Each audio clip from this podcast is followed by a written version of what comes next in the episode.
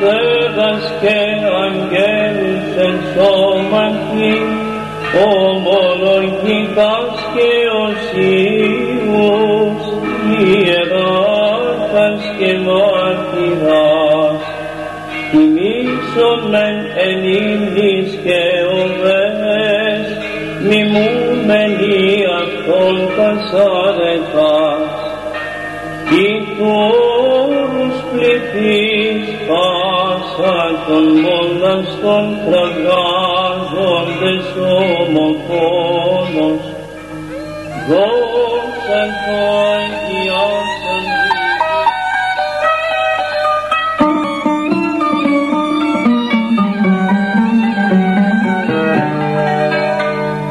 Πύρα Αγιοριτών Πατέρων.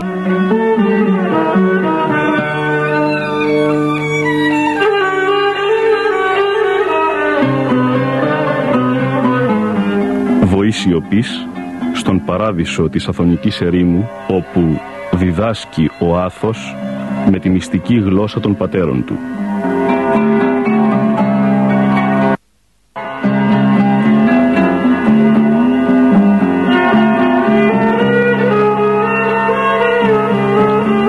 Ο Μανώλης Μελινός κομίζει στο Άγριον Όρος το απόσταγμα της σταυρωμένης καρδιάς οσίων γερόντων από το Άγιον Όρος.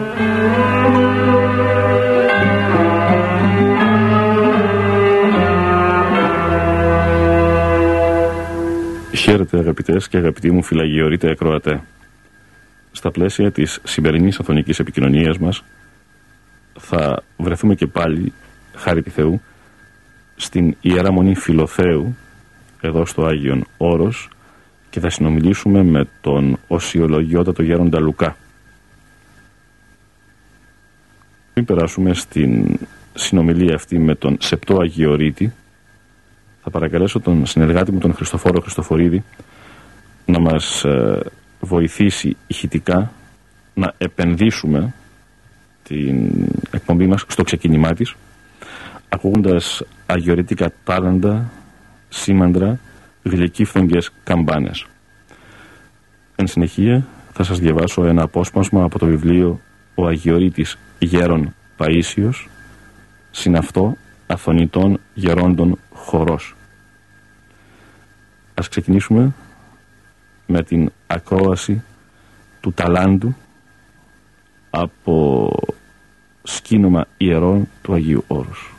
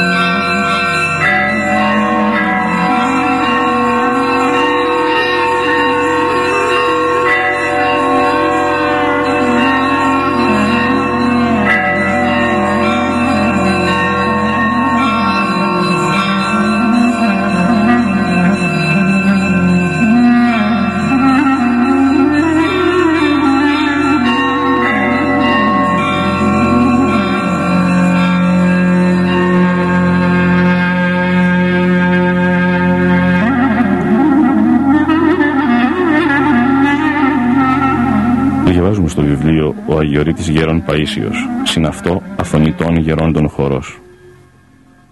Το περιβόλι της Παναγίας, χώρος των πολύκαρπων και καλύκαρπων δένδρων της αρετής, χώρα της αγιότητος, ταμείων της ιεράς παραδόσεως, συμβάλλει στην έξαρση της αληθείας ότι ο μοναχικός βίος, η αγγελική πολιτεία, αποτελεί μεν δυσέφικτη πραγματικότητα, συγχρόνως όμως και τον συντομότερο δρόμο επικοινωνίας με τον Θεό.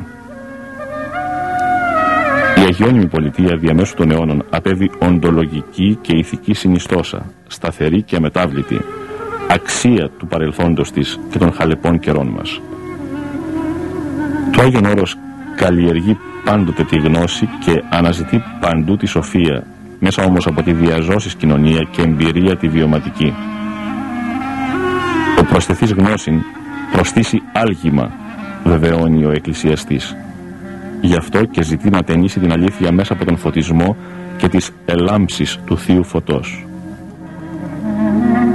Μια επιβλητική χωρία ασκητών, μυστικών θεολόγων μας βεβαιώνει πως η ουσιαστική θεολογία, το κατά Θεόν και εν Θεό ζήν, είναι καρπός της προσευχής και της ασκήσεως. Η άσκησης, η θυσία, είναι ευλογημένη και αγία. Δεν είναι καρπός μίσους ή περιφρονήσεως προς το σώμα, αλλά καρπός αγάπης προς τον Θεό και τους αδελφούς, δηλαδή αγάπης καθέτος και οριζοντίως. Οι αγιορείτες πατέρες άριστα γνωρίζουν ότι το σώμα είναι αγαθό ανεκτήμητο, δώρο του Θεού. Παραλλήλως όμως, άριστα γνωρίζουν πως η αγάπη είναι πολύ μεγαλύτερο αγαθό και ότι δεν υπάρχει μεγαλύτερη αγάπη από αυτή που μας κάνει να θυσιαζόμαστε αυταπαρνητικά. Ας μην πλανιόμαστε. Κανείς δεν γίνεται άγιος με το να μισεί τον εαυτό του. Η αγιώτης είναι καρπός που μόνον από τη ρίζα της αγάπης παράγεται και οριμάζει. Λέγει ο Αββά Ποιμήν: «Εμείς ουκ και διδάχθημεν σωματοκτόνοι, αλλά παθοκτόνοι». Προορισμός του ασκητισμού είναι να μας βοηθήσει να αυτοκυριαρχήσουμε, για να προσφέρουμε στη συνέχεια τον εαυτό μας θυσία στον Θεό. Ο Αβάτα Χώμιος συμβουλεύει: «Αδελφέ, υπόμενον τον αγώνα του μοναχού γενναίος και αμόμος κατά την Κυρίου ευαρέστησιν των βίων σου κατορθώσας και έξις εν ουρανής την μεταμαρτύρων κοινωνίαν».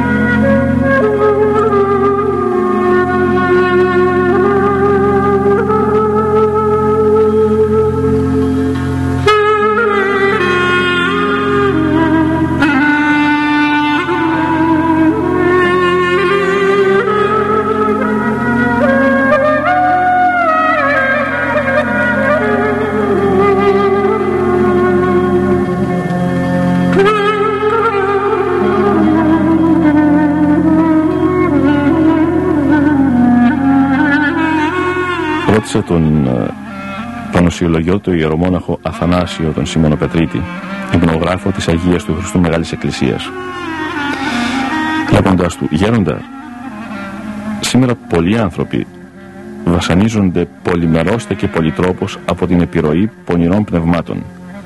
Τι έχει να πει το Άγιον Όρος, οι Άγιοι Γέροντες, σε αυτούς οι οποίοι ταλαιπωρούνται από τα κάθαρτα πνεύματα? Πρέπει να τα ρίχνουμε όλα στα πονηρά πνεύματα», απήντησε ο πατήρ Αθανάσιος. «Πολλές φορές εμείς οι ίδιοι γινόμαστε αφορμή να έρχονται να μας πειράζουν. Αν δεν δώσουμε τόπο στον πονηρό, δεν θα μας πειράξει. Μάλιστα πολλές φορές αυτοπειραζόμαστε. Θυμάμαι, συνέχισε ο Αγιορείτης Γέροντας, μια συνομιλία με τον μακαριστό Γέροντα Πορφύριο τον Καυσοκαλυβίτη για τον Αντίχριστο, τότε που γινόταν πολλής λόγος για αυτόν. Ήταν ξαπλωμένος στο κρεβατάκι του, στο κελάκι του ο Γέροντας, και μου είπε: «Δεν μου λες, Παπαθανάση, εδώ που κάθομαι εγώ, εσύ μπορείς να καθίσεις?» «Βεβαίως, Γέροντα», του απάντησα, «πώς δεν μπορώ?» «Βε», μου λέει, έτσι όπως μιλούσε χαριτωμένα, «τρελός είσαι, θα πέσεις επάνω μου και θα σκάσω». «Ε, ναι, Γέροντα, πρέπει να σηκωθείτε εσείς για να καθίσω εγώ», συμπλήρωσα διορθώνοντας. «Α, μπράβο, μπράβο. Έτσι γίνεται και με την ψυχή μας απέναντι στον Χριστό και στον Αντίχριστο. Όταν στην ψυχή μας είναι φρονιασμένος ο Χριστός, μπορεί να βρει θέση ο Αντίχριστος?» «Όχι, Γέροντα». «Ε, γι' αυτό, παιδί μου, σου λέω, δεν έχουμε τον Χριστό στην ψυχή μας. Αν τον είχαμε, δεν θα μας πλησίαζε ο διάβολος καθόλου. Δυστυχώς, όμως, δεν προσέχουμε και μπαίνει μέσα ο τρισκατάρατος. Και ο Χριστός, που είναι πολύ ευγενής, στέκεται στην πόρτα και χτυπάει. Αν του ανοίξουμε, μπαίνει μέσα. Ενώ ο διάβολος, μια τρυπούλα να βρει, χώνεται αδιάντροπα, και άμα μπει, δεν ξαναβγαίνει. Γι' αυτό χρειάζεται να είμαστε πολύ προσεκτικοί στη ζωή μας, ούτως ώστε να μην δίνουμε τόπο στον σατανά. Πολλές φορές δεν προσέχουμε και είτε τον αναφέρουμε, είτε στέλνουμε στον διάβολο τα παιδιά μας, ή τη γυναίκα, ή τον άνδρα μας, ή άλλους ανθρώπους».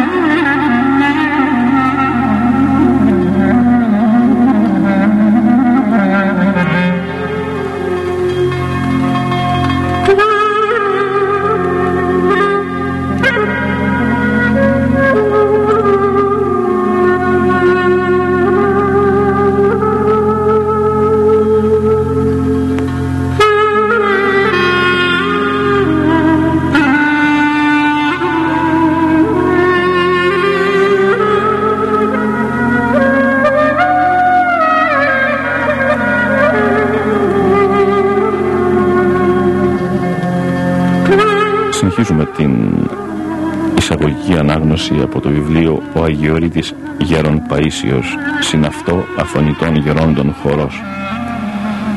Ο Γέρο Παΐσιος μου είπε κάποτε για τον νονό και γέροντά του, τον Άγιο Αρσένιο, τότε που το ακόμη σε αυτή τη ζωή. Μια γειτονισά του είχε αποκτήσει παιδάκι. Κάποια μέρα που αυτό έκλαιγε μέσα από την κούνια, η μάνα έτρεξε αλαφιασμένη. «Αρσένιε, Αρσένιε, τρέξε, τρέξε γρήγορα. Σε παρακαλώ, τρέξε όσο πιο γρήγορα μπορείς». «Γιατί, τι συμβαίνει?» τη ρώτησε με έκπληξη εκείνος. «Τρέξε, σου λέω, τρέξε. Χάθηκε η κούνια με το μωρό». «Χάθηκε? Τι, πώς? Πες μου ακριβώς τι συνέβη», της είπε με αυστηρότητα εκείνος, έχοντας μια εσωτερική πληροφορία. «Μα, Αρσένιε, έκλαιγε συνέχεια, νευρίασα και το διαολόστηλα». «Μα τι έκανα, τι έκανα, σε παρακαλώ, κάνε κάτι, Αρσένιε, κάνε κάτι, γιατί θα τρελαθώ, σε παρακαλώ πολύ, σε παρακαλώ, έλα». «Τι να κάνουμε τώρα?» «Αχ, είδες τι έγινε?» «Ω Θεέ μου», είπε ο Άγιος Αρσένιος, και πήρε στα χέρια του το ψαλτήρι. Δεν ξέρω τι διάβασε από εκεί, αλλά μόλις απόσωσε, εμφανίστηκε στην θέση του το μωρό όπως ήταν πριν, μαζί με την κούνια του. Μάλιστα διηγήθηκε αυτά ο Γέρον Παΐσιος στον πατέρα Αθανάσιο. Συμπλήρωσε: «Αχ, παπά μου, πόσο σφάλουν οι γονείς και όλοι οι άνθρωποι που με το παραμικρό εκφράζονται έτσι και στέλνουν στο σατανά άλλους ανθρώπους. Τι θα κάνει κι αυτός? Δουλειά ψάχνει να βρει, τόπο ψάχνει να βρει, και όταν οι άνθρωποι είναι ανοχήρωτοι από πνευματική ζωή και από Άγιον Πνεύμα, τότε μπαίνει μέσα και δημιουργεί αυτά τα προβλήματα που δημιουργεί. Γι' αυτό το πρόβλημα είναι, νομίζω, προσωπικό, υποκειμενικό, υποκειμενικής βιώσεως της χάριτος του Θεού. Όταν ζούμε τη χάρη του Θεού, δεν τολμάει ο πειρασμός να έλθει». Έλεγε πάλι ο πατήρ Παΐσιος: «Όταν το σίδερο καίει, η μύγα δεν μπορεί να καθίσει πάνω του». Και ο μακαριστός επίσης γέρον Μητροφάνης ο Χιλανδαρινός έλεγε ότι σε ένα πουλί δεν μπορείς να απαγορεύσεις να πετάει γύρω από το κεφάλι σου, πάνω από το κεφάλι σου. Μπορείς όμως να το απαγορεύσεις να καθίσεις το κεφάλι σου. Κατ' επέκταση, ο Γέρον Παΐσιος συνεπλήρωνε. Τα πάντα είναι του Θεού. Αν κάποια ψυχή ωφελείται, αυτό οφείλεται στην καλή διάθεση που έχει, στον καλό λογισμό που κάνει.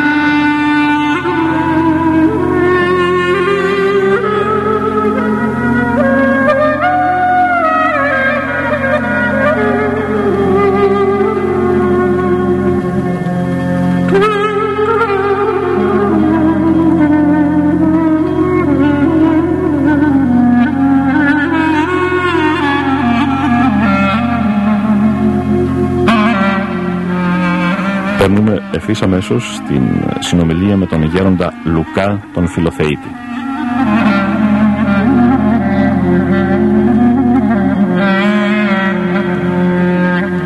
Γέροντα, από τη μία ο ανήφορος των αγγέλων και από την άλλη ο κατήφορος των δαιμόνων. Τι σημαίνει η αμαρτία και ποιες είναι οι μορφές της? Ο Άγιος Μάξιμος ο ομολογητής λέγει ότι κατά τέσσερες τρόπους, νομίζω, λέγει ότι αμαρτάνει ο άνθρωπος: κατά συναρπαγήν, κατά απάτην, κατά άγνοιαν, κατά διάθεση.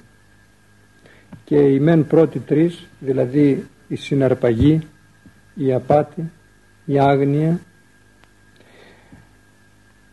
είναι οι άσημοι. Ευχερός εις επίγνωσιν και μετάνοιαν έρχονται. Αυτός που αμαρτάνει κατά συναρπαγή, απάτη και άγνοια, να το πούμε για τρίτη φορά. Ο δε εκ διαθέσεως αμαρτάνων και μήτε τη πείρα μήτε το χρόνο εις μετάνοιαν ερχόμενος, ανήκε στον έχει την κόλωση. Αυτός που αμαρτάνει εκ διαθέσεως είναι σχεδόν αθεράπευτος, επειδή τα άλλα ο Θεός μπορεί να τα ε, διορθώσει με την παιδαγωγική χάριν του, αλλά τη διάθεση, την προαίρεση δεν μπορεί να τη διορθώσει. Γιατί εκεί είναι και η βλασφημία του Αγίου Πνεύματος, η μετανοησία, η έλλειψη διαθέσεως μετανοίας. Τώρα, τρόποι ε, με τους οποίους ε, θα έλεγε κανείς ότι ενεργείται η αμαρτία, μικρά ή μεγάλη, είναι να αρχίσει κανείς από την αμέλεια, από τα μικρά, και σιγά σιγά να πηγαίνει στα μεγάλα. Η, αυτή η ατονία που έχουμε η καθημερινή για το έργο μας το πνευματικό, η παύση της ευχής, ο νησταγμός, η πολυυπνία, τροφή, ε, δειλία, φρόνημα κοσμικό, η μέριμνα του βίου γενικώς. Έτσι, αυτά που φαίνονται μικρά, αυτά είναι ακριβώς που ε, δημιουργούν εκείνα τα μεγάλα, εις τα οποία τώρα εμπεριεχόμενοι ε, δεν, ε, δεν συνειδητοποιούμε ότι είναι ανάγκη. Για να βγούμε από τούτη την κατάσταση πρέπει να, ξα, να ξαναγυρίσουμε στα μικρά, να ξαναπιάσουμε τα, τα μικρά. Λογισμοί. Ακούμε τακτικά αυτή τη λέξη, Γέροντα, εδώ στο Άγιον Όρος. Καλοί λογισμοί, κακοί λογισμοί, να βάζουμε καλούς λογισμούς μας συνιστούν οι πατέρες. Ε, από την άλλη, ο αόρατος πόλεμος που έχει άμεση σχέση με τους λογισμούς. Μάλιστα. Ε, δεν γεννάται καλός λογισμός μέσα στον άνθρωπο παρά από τον Θεό, από τους αγγέλους και τους Αγίους. Ε, και δεν γεννάται κακός λογισμός παρά εκ μέρους του άρχοντος, του σκότους και των ε, δαιμόνων. Το κακό είναι ε, όταν αφήνεται κανείς στο κύκλωμα τον λογισμό του να νομίζει ότι όπως του έρχονται ότι έτσι και είναι. Ε, αυτή είναι μια απάτη από την οποία όσο γρηγορότερα ε, ξεφύγει ο άνθρωπος, τόσο και θα γλιτώσει, θα λυτρωθεί από το φαύλο κύκλο αυτών των ε, λογισμών. Ε, θα έλεγαμε ότι είναι, παίρνοντας μια τεχνική εικόνα, ότι είναι σαν τις φωτογραφίες ε, που είναι το αρνητικό και το θετικό. Ε, όσο παραμένει ε, το φιλμ μέσα, ε, δεν γνωρίζουμε τι έχει. Όταν θα εμφανιστεί, τότε θα ειδούμε τι έχει γράψει. Λοιπόν, και τότε ε, όλα τα αρνητικά της ζωής που προσπαθούσε να μας περάσει ο πονηρός εδώ, όλα αυτά είναι θετικά, όπως και το αντίστοιχο. Όλα τα θετικά είναι αρνητικά, διότι ε, κλέπτης είναι και θέλει να, να κλέψει του, ε, του, του νου τη λειτουργία. Ε, γνωρίζει, ε, γνωρίζει ότι εάν αφαιθούμε να τα ειδούμε τα πράγματα στο νου, στο λογισμό, όπως είναι, ε, οπωσδήποτε θα κινηθούμε σωστά προς την κατεύθυνση που πρέπει. Προλαμβάνει να τα, να τα φέρει ε, ε, ανάποδα, ούτως ώστε ε, κατά το μέτρο του επηρεασμού να μας ε, ε, δημιουργήσει ε, την ε, ακαταστασία και ε, μάλλον την οπισθοχώρηση, κατά το μέτρο που ε, προσέχει κανείς τους ε, λογισμούς. Λοιπόν, ε, όταν, όπως τα φιλμ παίρνουν φως, όταν πάρουν φως και οι καρδιές των ανθρώπων, τότε θα αποκαλυφθούν τα κρυπτά όλων των λογισμών, και τότε θα ειδεί κανείς ότι ε, κακώς έκαμε που είχε τούτο και εκείνο και όλα τα άλλα. Αλλά δεν συμφέρει να περιμένει κανείς εκείνο το φως. Πρέπει από τώρα να δέχεται από αυτό που λέγαμε το άκτη στο φως προηγουμένως, όχι θεολογούμενο, αλλά Ε, βιούμενο μέσα, να δέχεται από αυτό το φως, να έχει εμπιστοσύνη στον φωτισμό του Θεού και να, ε, να μην έχει απαιτήσεις πολλές, θέλοντας να τακτοποιηθούν, να, να, έρθουν, ε, να, ε, να έρθουν στη φόρα αυτά που, ε, το, που τον συνέχουν στη σχέση με τους ε, ανθρώπους. Χρειάζεται υπομονή. Τώρα, ε, ε, λέγει ένας από τους ε, πατέρας, πρόσεχε σε αυτό, εάν ο λογισμός σου νίξησε ότι ο αδελφός σου λυπείται κατά σου, μη καταφρονήσεις αυτού, αλλά βάλε αυτό μετάνοιαν, εν φωνή ικτρά έως σου πείσεις αυτόν. Βλέπε μη έσως σκληροκάρδιος επί των αδελφών σου, διαζόμεθα γαρ πάντες από της έχθρας.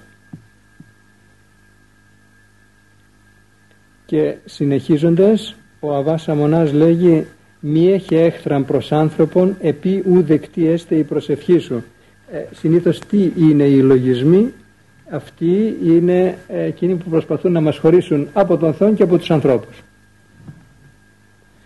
Α, αλλά ε, κλείνοντας, Ε, να πούμε ότι από όσους λογισμούς έχει μέσα του ο άνθρωπος, ε, του μεν Θεού ε, θα μείνουν, διότι μέσα στο φως ε, είναι. Ναι. Εκείνοι οι λογισμοί που, είναι, που πηγάζουν από τον πονηρό και δεν θα, δεν θα πάρει φως από τη χάρη του Θεού για να τους διαλύσει μέσα του τώρα ο άνθρωπος, ε, αυτοί τελικά θα του δημιουργήσουν το σκότος και τον θάνατο. Δεν είναι, δεν είναι μόνο το έργο, αλλά είναι και τα λόγια και οι λογισμοί που πρέπει να προσεχθούν.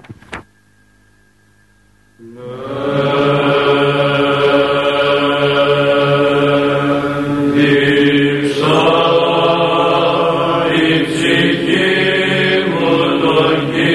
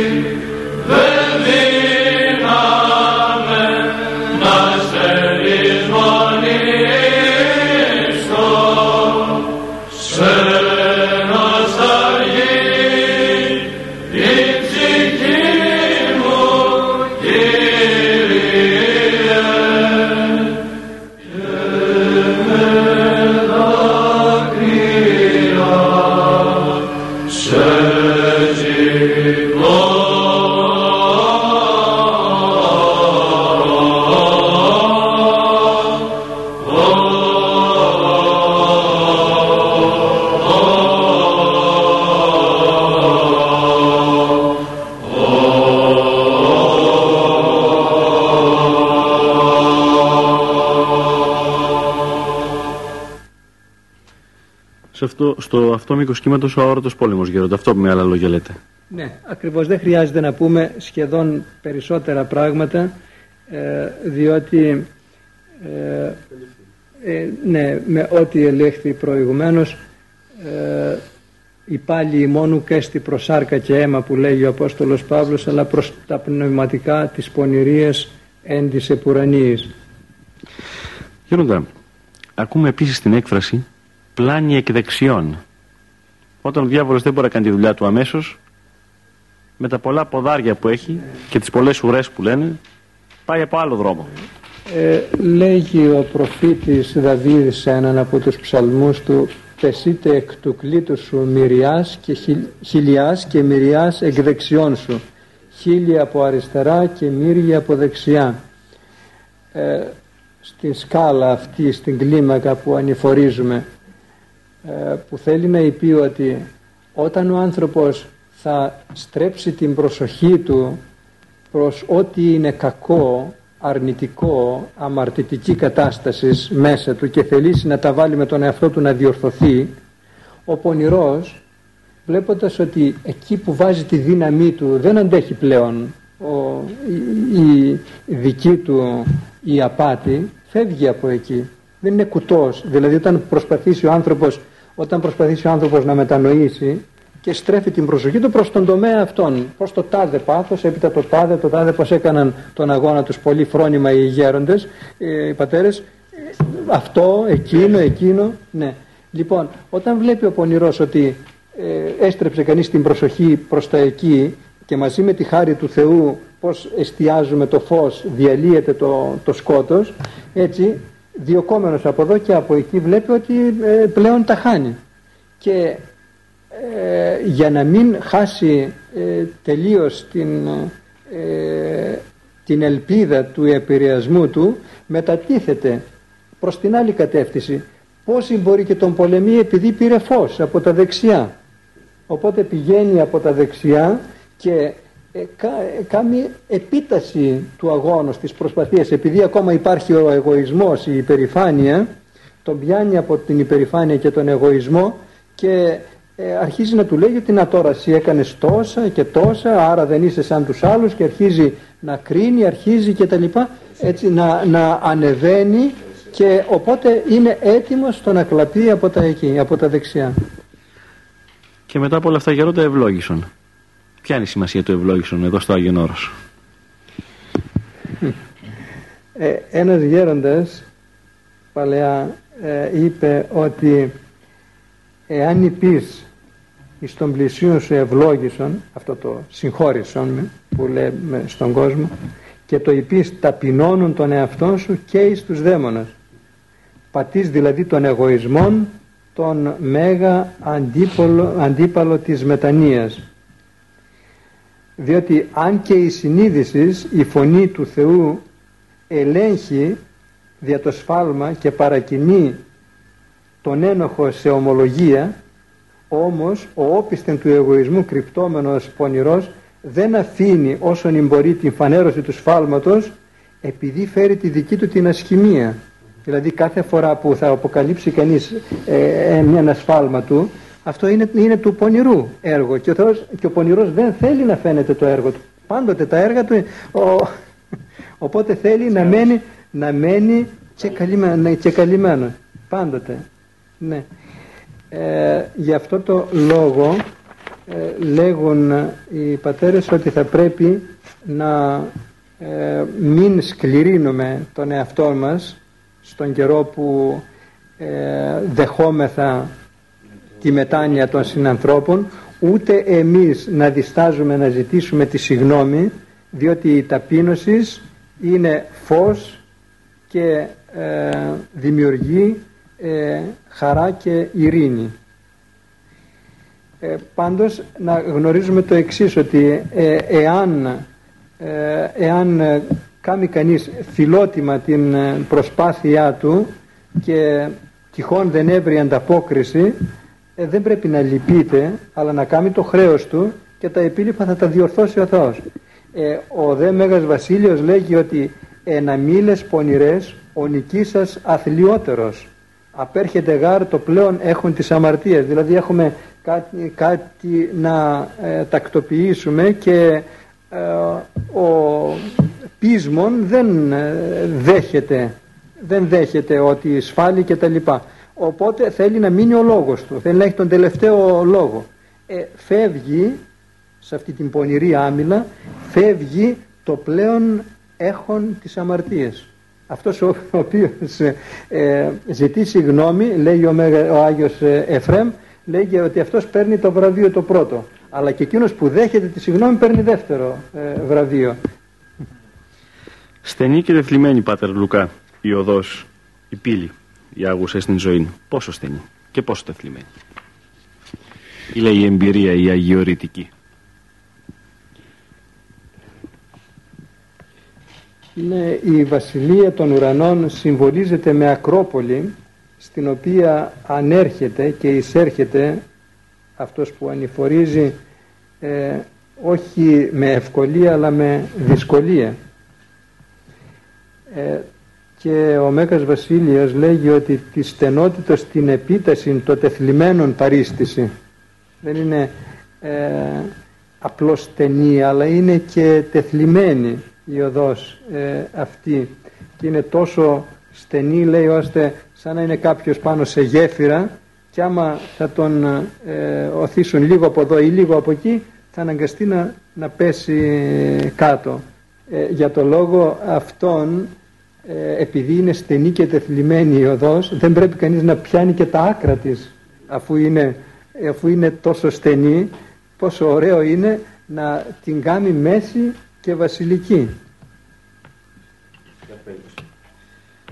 Γέροντα, γιατί όχι το φιλικό στοιχείο στο Άγιον Όρος? Εδώ τιμάται την Παναγία, όλος ιδιαίτερος. Την κατεξοχήν δηλαδή ε, γυναικεία έκφραση, το ωραιότερο και ιερότερο γυναικείο πρόσωπο, το ωραιότερο πρόσωπο της ανθρώπινης ιστορίας, την μετά Θεόν Θεό.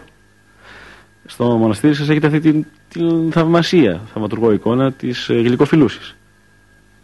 Αφού λοιπόν τιμάται τόσο πολύ την Παναγία, γιατί όχι η γυναίκα στο Άγιον Όρος? Αντιλαμβάνεστε προφανώς, Γέροντα, ότι είναι ρητορικό το ερώτημα από την πλευρά μου. Αλλά πρέπει να απαντήσουμε και στις ακροατριές μας. Ναι, θα μπορούσαν να απευθυνθούν στην ίδια την κυρία και Δέσποινα Θεοτόκο. γιατί, γιατί κρατάει το περιβόλι της Σάββατο, ανεπίβατο.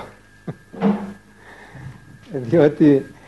Ε, εάν η πρώτη Εύα ήταν εκείνη που έβγαλε τον Αδάμ από τον Παράδεισο, αφού αυτό, αυτός ο τόπος παραμένει σαν ε, περιοχή, περιοχή ελπίδος για τον κόσμο, όχι μόνο για τους μοναχούς, δεν έχουν πρόνοια περί αυτών μόνον οι μοναχοί, αλλά ε, αφήνουν τον εαυτό τους στην ελπίδα, ε, στο αντίκρισμα της ελπίδας του κόσμου, ε, έτσι Ε, η κυρία και Δέσποινα γνωρίζει ως έφορος του τόπου ότι ε, δεν θα ήτο δυνατόν να συνυπάρξουν ε, τα δύο αυτά στον κάτω τούτο από, μεμονω, ε, από αιώνων ε, έτσι απομονωμένο χώρο, ε, αφού δεν Ε,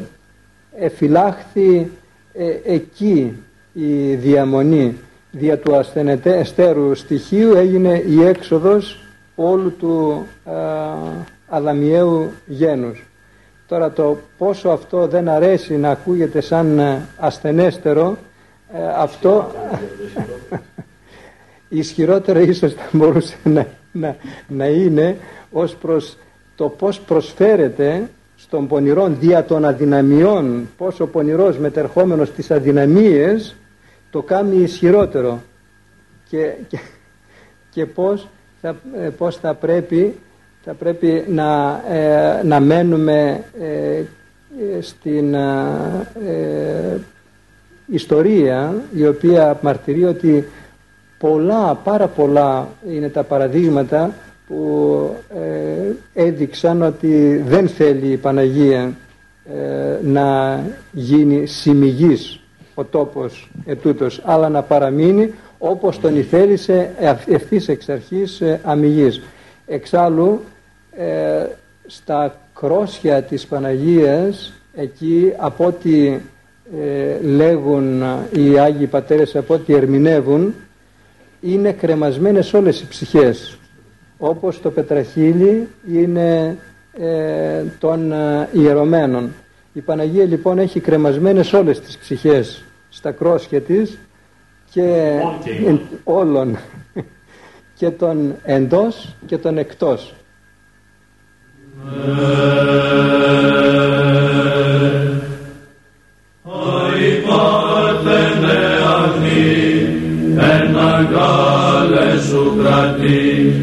Τον δεσπότη του παντός, ως τα σύμπαντα κρατεί, βάρτος αμέκτος αυγή, ανεδείχθης αληθώς, το καρδίον πισαφός, κατεστήνων σενεσί, γαρουχής μητροπρεπός, τον τροφέα του παντός,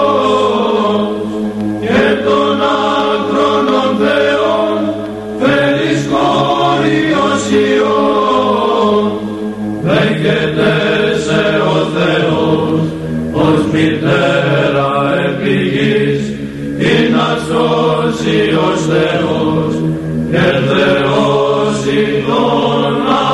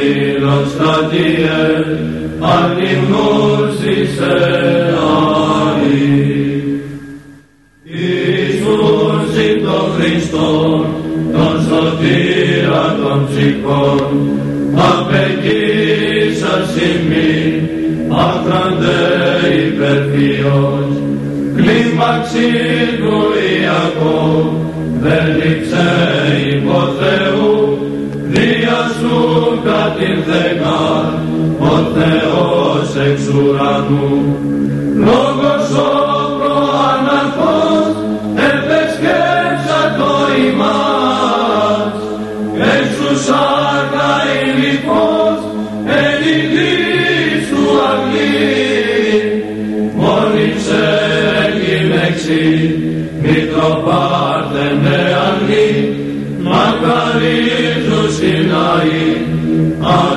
AUTHORWAVE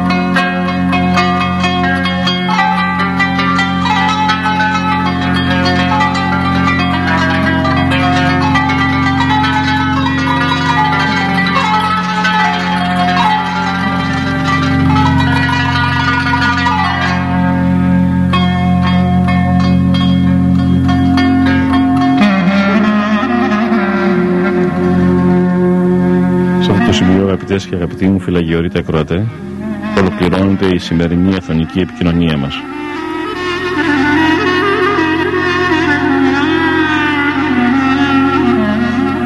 Συνομιλήσαμε με τον οσιολογιότατο Γέροντα Λουκά, τον Φιλοθεΐτη, ο οποίος με τον άλατη ηρτημένο λόγο του μας βοήθησε τα μέγιστα να ενστερνιστούμε σωτηριώδη νοήματα και μηνύματα. Τον ευχαριστώ από καρδιάς.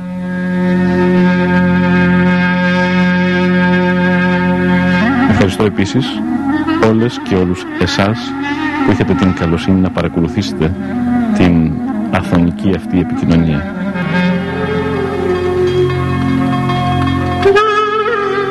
Διαβάσαμε αποσπάσματα από το βιβλίο «Ο Αγιορείτης Γέρον Παΐσιος, συναυτό αθωνητών γερόντων χορός».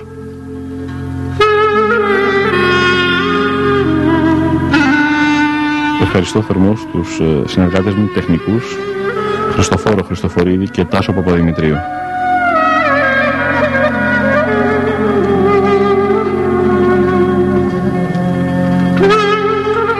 Αγαπητές και αγαπητοί μου φιλαγιορείτε ακροατέ, χαίρετε.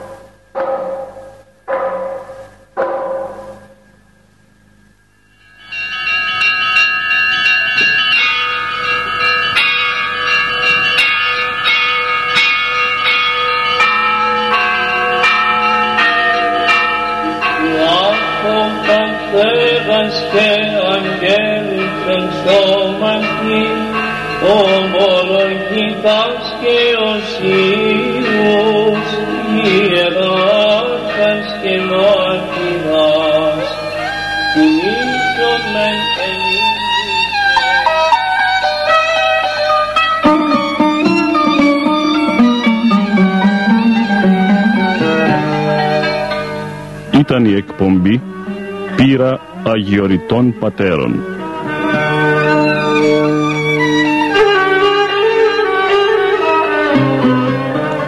Ο Μανώλης Μελινός απετόλμησε να αποτυπώσει στα Ερτζιανά εις πνοές αιωνιότητος γερόντων όρους Άθωνος.